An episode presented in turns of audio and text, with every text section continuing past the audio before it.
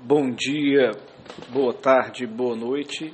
Enquanto eu gravo esse podcast, hoje é dia 25 de junho, já começou a terceira rodada da Copa do Mundo FIFA 2018 na Rússia.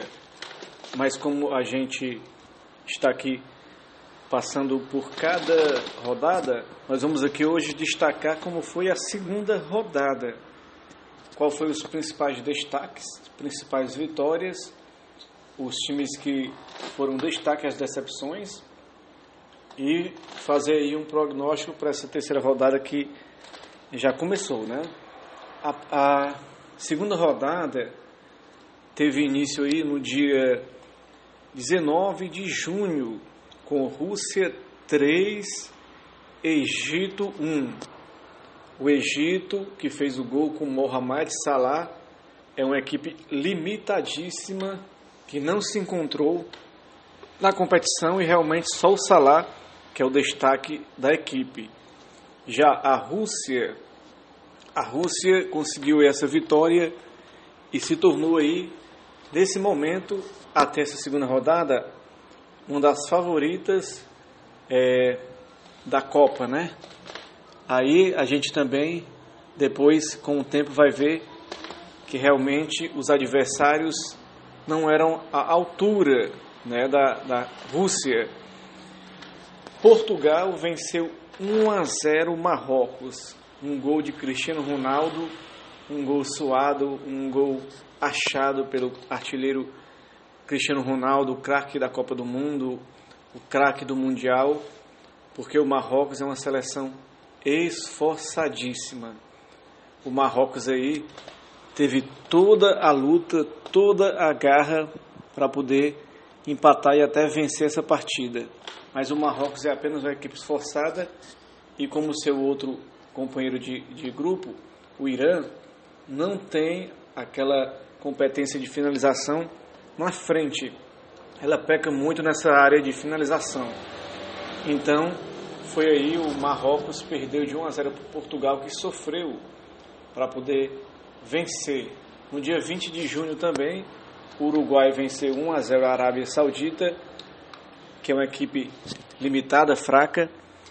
É, mas você vê aí que a, a Arábia Saudita vendeu caro a derrota para o Uruguai quando levou de 5 a 0 da Rússia na primeira fase, se esperava que ela levasse uma goleada do Uruguai. E dessa vez o Luizito Soares se desencantou e fez o gol que deu a vitória para o Uruguai naquele momento, quando dividia a liderança com a Rússia, era naquele momento segundo colocado.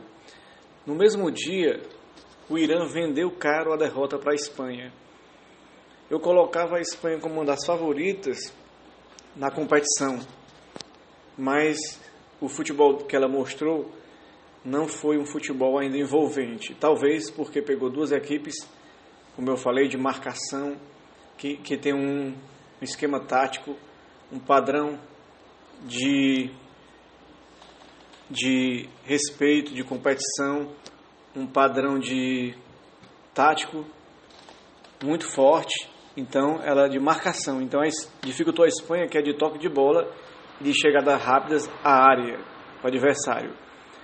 No dia 21, a Dinamarca empatou em 1 a 1 com a Austrália. A Dinamarca, que tinha uma das é, fortes candidatas aí ao grupo, até porque derrotou o Peru na primeira rodada, não tinha aí uma grande seleção, mas o grupo não tem uma grande força, a não ser a França, Todos os outros três se, equiva se equivalem, né? Mas aí a Austrália conseguiu um pontinho, um pontinho que lhe deixou mais uma vez de pênalti com Jenny, com aquele barbudão, né? Que fez aquele gol de pênalti. E dessa vez conseguiu um empate que colocou ela na briga, no páreo, para lutar pela classificação. Na última rodada, né?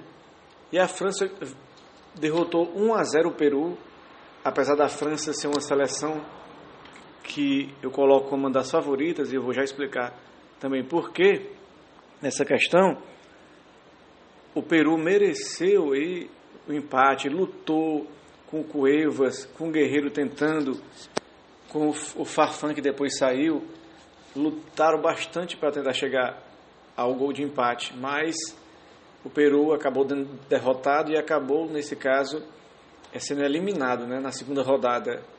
No dia 21 de junho, foi aí a principal derrota da competição das equipes consideradas favoritas. A Argentina de Otamendi, de Messi, de Dybala, que entrou no segundo tempo e tentou aí fazer o gol, é, de Higuaín, de Di Maria, que estava no banco, não jogou essa partida, perdeu para a Croácia. A Croácia que, para mim, não é uma das favoritas ao título, mas essa partida deu a ela uma condição de ficar ali entre os oito melhores, talvez, se ela conseguir mais na frente um confronto melhor para ela, né? A Croácia aí, com o Modric, o Rakitic, deu um baile em cima da, da Argentina. Primeiro, ela, o jogo estava 0 a 0 até o segundo tempo, e aquela vacilo do goleiro da Argentina, que entregou o gol na mão do atacante argentino.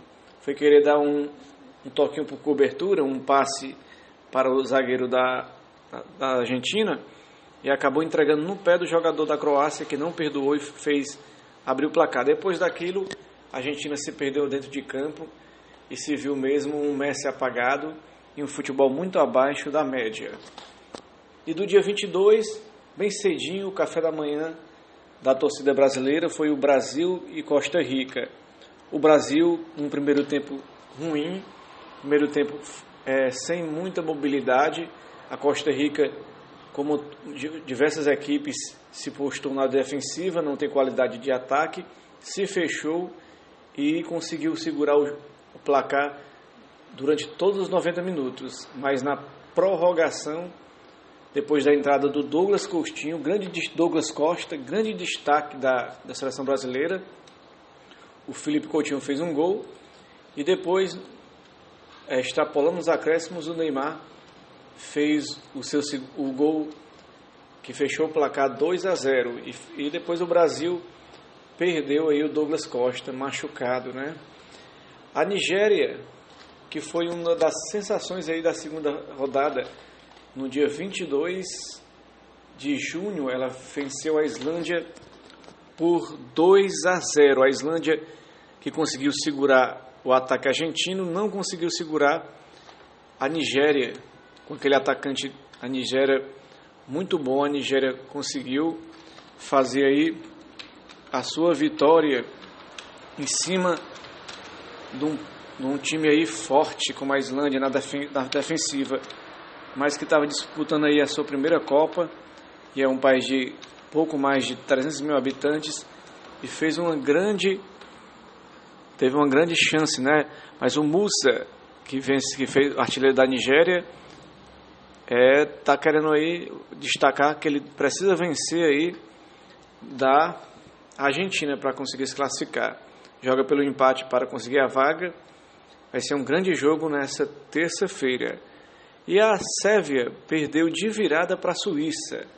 A Suíça aí daquelas equipes intermediárias, que não é favorita ao título, mas que vai dar trabalho lá na frente às grandes seleções. Conseguiu essa virada sobre a Sérvia com muito esforço.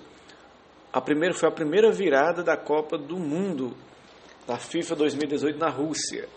E o grande jogo foi esse: Bélgica 5, Tunísia 2. Se a Bélgica não teve uma defesa 100%, o seu ataque com o Lukaku marcando dois gols é, foi o destaque aí da, da segunda rodada, mostrando superioridade da Bélgica e colocando a Bélgica aí numa das favoritas para ganhar aí a, o troféu. Mas a gente também não pode deixar de destacar que esse grupo da Bélgica não é um dos grupos mais fortes, né? As seleções que enfrentam a Bélgica e a Inglaterra são muito fracas. No dia 23, a Coreia perdeu de 2 a 1 para o México. O México aí conseguiu um passo importante, foi a seis pontos. Poderia ter conseguido aí a classificação. O, Ravi, o Chicharito fez um gol que deu a vitória para o México mas ele não conseguiu a classificação. Vou dizer por quê. Na, no, no jogo da rodada Bélgica e Tunísia foi um, um, jogo maravilhoso, de muitos gols, mas o jogo da rodada foi no dia 23, no mesmo dia da Bélgica, mas à tarde aqui no Brasil. A Suécia abriu o placar e a Alemanha teve um jogador expulso, e com um a menos a Alemanha foi buscar a vitória. Lutou, lutou, lutou, lutou, lutou, foi melhor em campo, aquele seu é, jogo de toque de bola, conseguiu é, envolver a Suécia, teve diversas oportunidades, mas o número 9 da Alemanha, que é um novo jogador e nova geração, perdeu muitos gols. Então a Alemanha não conseguiu fazer aí valer a pena o seu ataque. Mas numa bola parada, já no, faltando 30 segundos para o fim da partida, dos acréscimos, uma bola que Tony Kroos foi bater no canto do goleiro, por cima do goleiro, canto é, esquerdo do goleiro. Uma bola sensacional. Alemanha 2, Suécia 1. Um.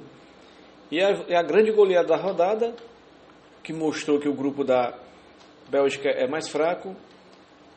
Inglaterra 6 a 1 no Panamá. Três gols do Harry Kane, grande artilheiro da competição. Tem, se não me parece, 57 gols no ano, mais do que o Cristiano Ronaldo.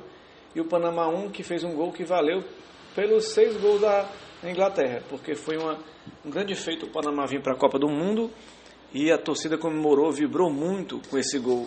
Primeiro gol do Panamá na Copa do Mundo. Outro jogo movimentado foi Japão 2 a 2 no Senegal, que deu aí a chance aí da Colômbia, que venceu de 3 a 0 a Polônia, de conseguir aí a classificação ainda se de repente houver tropeços de adversários. E isso aí foi a segunda rodada que acabou 3 a 0 para a Colômbia no domingo. A segunda rodada que deu aí a classificação para as equipes provisoriamente é, e os favoritos e as grandes é, decepções. Para mim, eu vejo como decepção aí é, o futebol jogado pela Espanha, que ainda não produziu um grande futebol. Para mim, eu tenho uma lista top de cinco favoritos ao título. Bélgica é o primeiro lugar num grupo de favoritos ao título. Colocamos aí no segundo nível, pelo que está representando o futebol hoje, Espanha, Uruguai, Bélgica, Inglaterra, mais ou menos, e Brasil, né? Brasil ficaria nesse grupo aí. Depois, no terceiro nível, viria, viria Portugal, viria aí talvez a Alemanha, que não estava no primeiro grupo.